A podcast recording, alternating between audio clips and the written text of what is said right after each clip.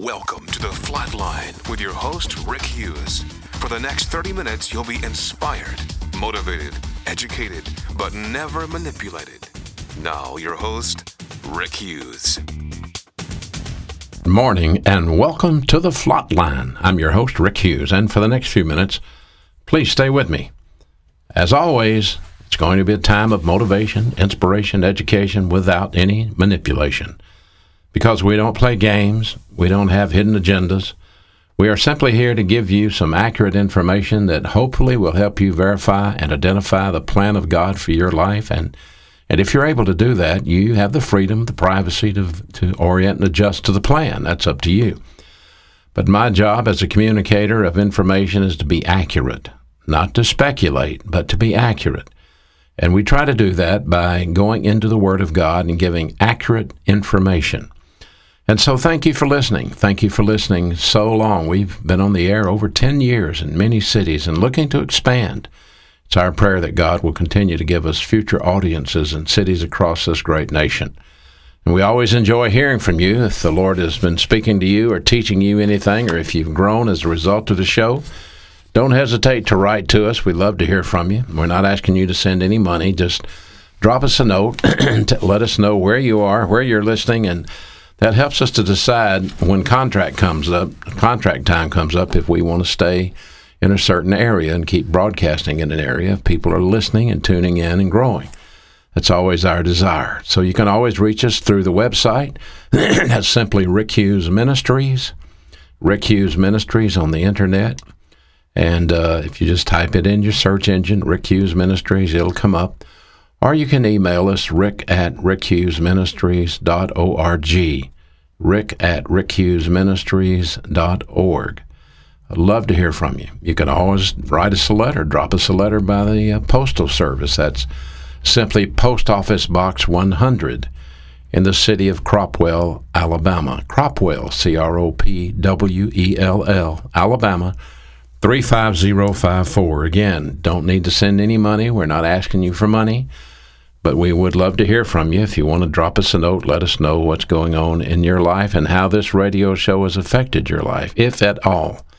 If you're listening, thank you so much for listening to these words. Today, I want to talk to you about something that's critical, something for us to learn. I want to talk to you about your old sin nature the old sin nature within you. You know, we all have an old sin nature. We got it from Adam, by the way. The Bible says, For by one man sin came into the world, and death by sin. And now death has passed on all, for all have sinned, and the wages of sin is death. Therefore, just as through one man, Adam, sin entered into the world, and as a result of that, spiritual death and then that spiritual death began to spread to the entire human race. Because when Adam sinned, then eventually all sinned. So Adam sinned. Adam created sin in his own life, and he received an old sin nature. He was cast out of the garden. But he did believe, the Bible is clear about that in Genesis 3:15. He did believe in Christ and he was saved. I'm not saying he didn't he wasn't saved, but I'm saying he was asked to leave the garden. He and Eve both. But it was through Adam that sin entered into the human race, and he chose to sin. Now, Eve was, the Bible says, as she was fooled, but Adam chose. He made a choice between Eve and God, and he made his decision, and he committed sin. Now, every man born from Adam, from this time forward, from the time of Adam forward. Any man born is going to receive a sin nature. However, there is one instance in history where a man was born that had nothing to do with Adam, and that is our Lord and Savior Jesus Christ. His virgin birth allowed him not to receive a sin nature. He's called the second Adam in the Bible. And had he sinned, then he would not have qualified to go to the cross and be our Redeemer, because he would have received a sin nature likewise. But Jesus Christ our Lord was born of a virgin, came into this world with no sin nature, and never, not even one time, did he sin. And thus he was, in fact, qualified to be the Redeemer, to pay the penalty for the sins of mankind. So by Adam, sin came into the world. And if you are a father and you have children, then you have passed your sin nature on to your children. What that technically means is this that when they are born physically, when they come into this world physically, when mom has them at the hospital or at home and they're born, they are born physically alive. But Adam's original sin is imputed to them at birth and they are born spiritually dead. Physically alive, but spiritually dead. And thus we need to be born again. Now, here's a question a lot of people ask well, what if a child dies? Well, the Bible clearly teaches that a child before the age of accountability, if that child expires and passes, that child goes straight to heaven because that child never had an opportunity to make a volitional decision. But anyone who is able to comprehend the message, we sometimes call that the age of accountability. Once they begin to understand there is a God and where they fit in that program, then they are responsible to make that decision. And anyone who has a desire to know God will, in fact, receive the gospel. We are clear about that. The Bible's clear about that. Anybody, anywhere, anytime who wants to know God will receive the gospel. God is not unfair. He doesn't hang people out to dry. I don't care if they're in Africa. I don't care if they're in South America. I don't care if they're in Russia. If they have positive volition at God consciousness, then God will give them the gospel. He will get the gospel to them by a missionary or by a book or by a TV show. Heck, even Billy Graham preached a revival in, Gos- in, in Russia one time. So the word can get there, and people will have an opportunity to be born again. But you see, without the second birth, then anyone who dies goes to hell or the lake of fire. The Bible's clear about that. You see, it's appointed unto man once to die, and after that, the judgment. And so, since we are born once, not twice, then we have to face the second judgment. I've always said these words either you're going to be born twice or you're going to die twice. Born twice, the first one is physical, the second one is spiritual. That's the new birth. Die twice, the first one is dying as appointed unto all members of the human race, and then secondly, cast into the lake of fire. This is called in the Bible, in the book of Revelation, the second death. Anyone whose name was not found written in the Lamb's book of life was cast into the lake of fire. This is the second death, the Bible clearly says in Revelation 20. So here we have it. You are born spiritually dead, dominated by Adam's original sin. Your old sin nature dominates you. Have you not seen your children, your young children? Who set your child down and taught that child how to lie? Who set your child down and taught that child how to throw a temper tantrum if they didn't get their way? That's their sinful nature. The sinful nature already knows how to lie. It already knows how to mislead. It already knows how to say, not me, when you begin to question who did this mess, not me. And so, unless this sin nature is, is contained, then we wind up being out of control. And thus, the new birth, the second birth, introduces the ministry of God the Holy Spirit to any believer in Jesus Christ. And once the ministry of God the Holy Spirit comes into your life, once you are indwelled by the Holy Spirit, then now we have a conflict. The conflict is taught in the Bible in the book of Galatians, where it says, the flesh wars against the spirit, and the spirit wars against the flesh, and these are contrary one to the other. So, as a new believer in Christ, you have to make a decision. Am I going to let my old sin nature control my life?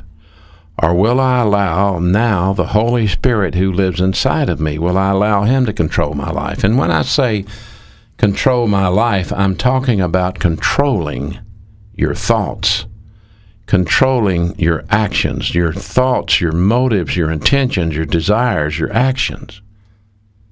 That's what it's there for.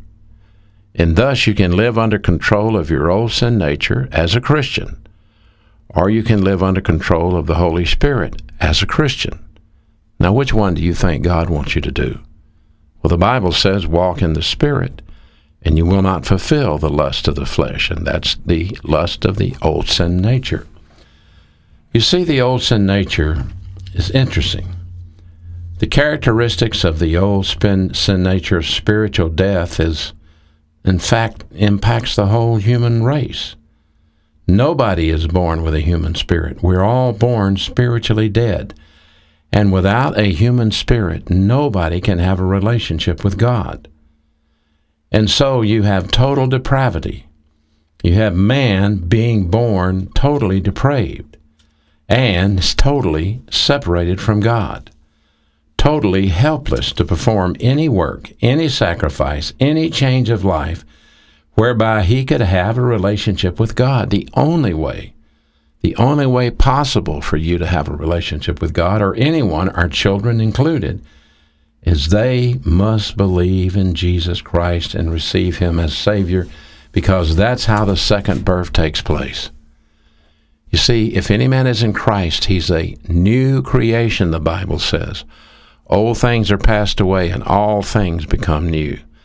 The second birth, that's when we're born again. Not physically, no but born again spiritually. Meaning what? The spiritual life, the spiritual side of you, your human spirit was dead. Once Adam's original sin was imputed to you, you died spiritually at birth. And then once you believe in Jesus Christ, receive Him as your Savior, you are born again, not physically, but spiritually. And now your human spirit is made alive. How? God the Holy Spirit comes to indwell your human spirit, and you are made spiritually alive. And now the battle begins. Are you going to let God the Holy Spirit control your life? Or will you allow your old sin nature to continue to dominate and hold you captive? The sin nature has an area of weakness, and everyone has their own area of weakness. And this area of weakness produces personal sin and eventually the consequences of personal sin. And so we also have an area of strength. So let's look at it this way you have an old sin nature, it can do good stuff and it can do bad stuff. The good stuff, even people that are not saved, people that are not Christians, can can have a moral compass. I mean, people that are not even Christians can be morally good and they can help people, they can contribute to people in need, they can do a lot of wonderful things. That's what the sin nature has an, an area of strength. But the old sin nature has an area of weakness too, and everybody has it. It's not the same pattern, it's not the same trend. Some people may lust after sex. Some people may lust for money. Some people may lust for power. Some people just may lust for attention. It's interesting in the election season across the United States of America to watch the lust for power and what some people will do to gain power. And that's a sin nature trend, that's a sin nature pattern. And so the old sin nature has its area of strength, good things it can do, and its area of weaknesses, and that's the bad things it can do, the lust that it can get involved in. And so the Bible says there are none that are righteous. No, not even one. The old sin nature is unpredictable. You see, Adam, after Adam fell, two things occurred simultaneously. He had a new trend, a new way of thinking, and he had spiritual death. That new way of thinking occurred towards sin and produced personal sin in his life. He uh, lied to God. God asked him, "Have you? Did you eat of that fruit?" And he said, "Oh, oh, oh no, the woman, the woman, the woman made me. They were hiding in the bushes. They were ashamed of themselves." And he began immediately to project blame on someone else. This is what the sin nature is good at doing. The sin nature is never good at accepting responsibility for what it does. It's much better at projecting the blame onto someone else, and that's immediately what he did. He projected the blame onto Eve.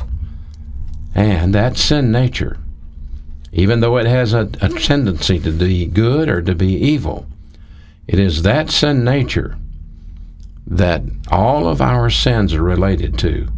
And when we believe in Jesus Christ, we have the power to overcome that sin nature. That sin nature in Romans 5:12 just as one man through one man Adam sin nature entered into the world and spiritual death and uh, and so there we have it in Romans 5:12 this is where it comes from. And we see in Romans 7 Paul talks about the sin nature. He says in Romans 7:14 certainly we know that the law is spiritual but I am are belonging to the realm of the flesh, a sin nature. He talks about the things I want to do, I don't do, and the things I hate, those are the things that I do. And this may be you also. Maybe sometimes you feel like two different people. And I'm not talking about physically. I mean, we can all have bad days physically, but but I'm talking about mentally. Some days you are feeling righteous and great and and some days you are tempted to sin and do things that you normally wouldn't do. And you give in and you feel guilty about it. And you say, Why did I do that? I, that's not me. Why did I give in and do that? I know I shouldn't have done that. That's the domination of your sin nature. That sin nature are the sarx, S A R X Z. It's called the flesh in the Bible. The sarx are the flesh. There's a lot of names for it in the Bible, and uh, even sin, being the word hamartia, can refer to Adam's original sin. But the flesh, the flesh, the sin nature, the flesh, it's in the cell structure of your body. And it's related to you, no one else. And therefore, Galatians says, I say to you, walk by means of the Spirit and you will not execute the lust of the flesh. You don't have to do that. You don't have to live that way. Is it possible for you to never sin again? Well, the answer is no. Not as long as you have an old sin nature. You will sin and fail. But is it possible for you to overcome the weaknesses of your sin nature? Yes. Is it possible for you to go longer periods of time without sinning? like more than 30 minutes? Yes. You see, as you grow spiritually, as you begin to change the way you think, as you begin to renovate your thinking by learning Bible doctrine, beginning to get a divine viewpoint, beginning to get a different frame of reference, as you begin to grow spiritually, you will log more and more time in the spiritual life. Logging time out of the spiritual life is when you're carnal, when you're in the flesh. Logging time in the spiritual life is when you're filled with the Holy Spirit. So if you sin, you move into not the spiritual life, under control of the flesh and being carnal. And if you use problem solving device number one and rebound, then you can move back to the spiritual life and resume the journey. So many people don't understand that. So many people think they have to make their sin up to God. That's impossible. What do you have that you could possibly, possibly influence the thinking of God with? And you think God is concerned, that He's going to get all happy, happy, happy because you feel sorry for what you did? all of your sins, every sin you ever did, past, present, and even the future, was poured out on Jesus Christ on the cross. And that's why it said, He who never sinned, he who knew no sin, was made sin for each of us. Your sin has been judged already. And as you rebound in the spiritual life, you are cleansed from that sin. That doesn't mean you have to go back to God and promise you'll never do it again. That doesn't mean you have to put extra money in the offering plate and try to make it up to God. That means you simply do what God told you to do. Cite the sin, name the sin, don't hide the sin, and resume your spiritual journey. Now, I can assure you, Satan will bring it back up. He will use your failure as an opportunity to induce guilt into your life. He really wants you to feel sorry for yourself.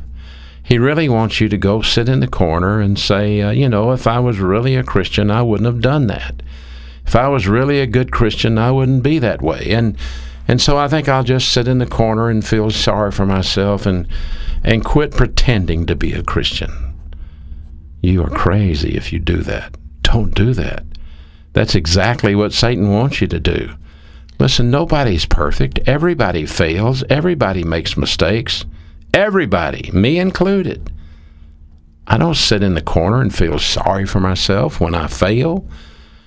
It's like a football player who gets blocked on the field. Nobody can play football and make the perfect play every time. He's going to get blocked.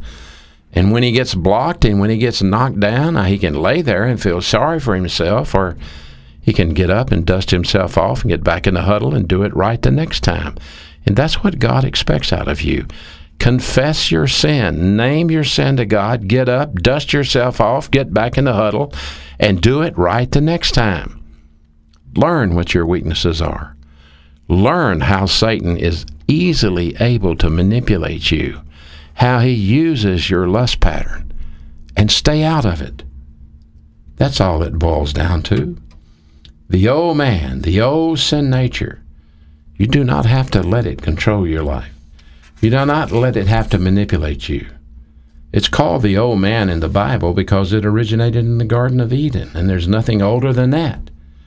And it, it can deceive you, it can trick you. And so you need to learn about that as you're learning right now. Paul wrote about it to the Corinthians in 1 Corinthians 3. He said, I could not speak to you as spiritual people, but I have to speak to you as those that belong to the sin nature, those that are carnal, controlled by your sin nature, as babies in Christ, childish believers. He said, I had to give you milk, not solid food, because you didn't receive the solid food. You couldn't understand it. And this is true. It, you see, a mature believer, there's a couple of things about him. Number one, he can handle that sin nature. Yes, he will fail, but he's not going to stay in it. He's going to rebound, recover, and resume his spiritual life. And secondly, he has a desire to grow. He has a desire to learn who he is and what causes him to do what he does, and he has a desire to know how to glorify God to the maximum in his life.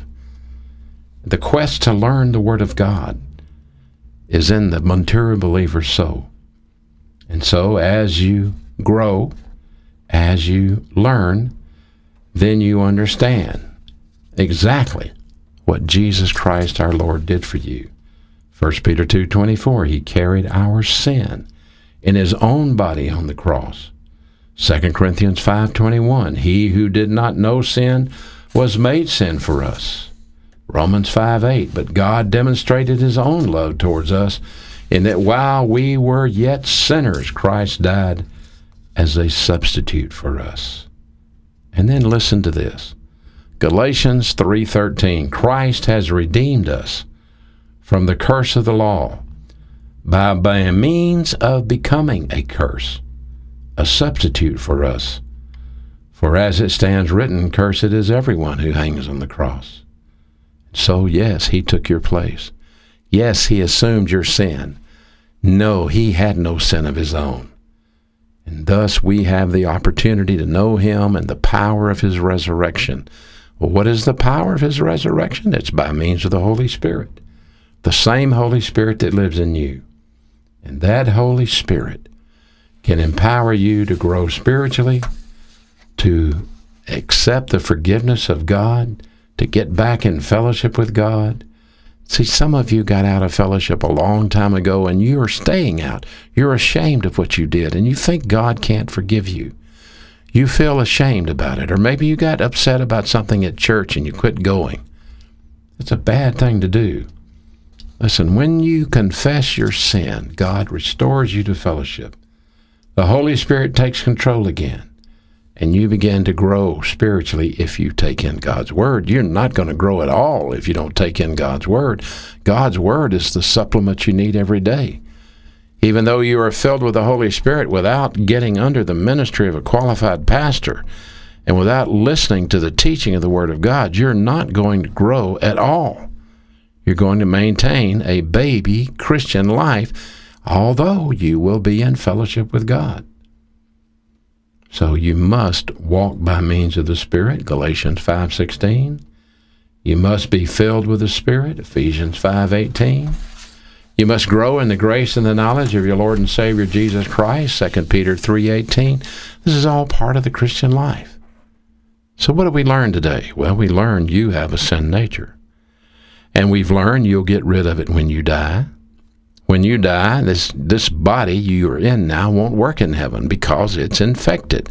It has a sin nature and it can't work in heaven. So we're going to have to get rid of this body, take off immortality, take off mortality, and put on immortality, put on the resurrection body. The new body will work in heaven. You know what's unique about it? No old sin nature. And so we know we got it when we were born, we received it from our Father, and now we have to deal with it while we're here.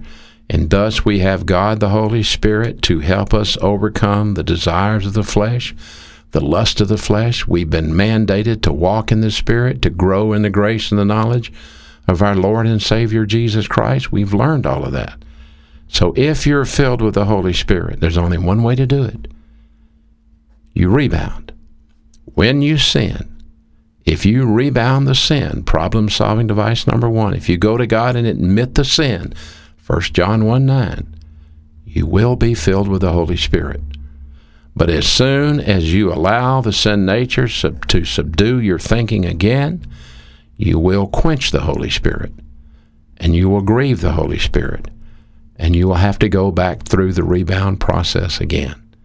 And you may have to do this 10 or 15 times a day. I have before.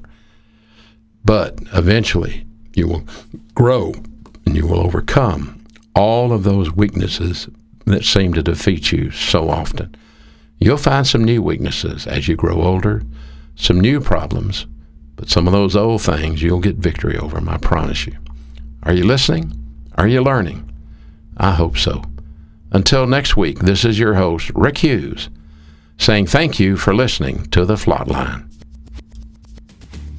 Thank you for listening to The Flatline with your host, Rick Hughes.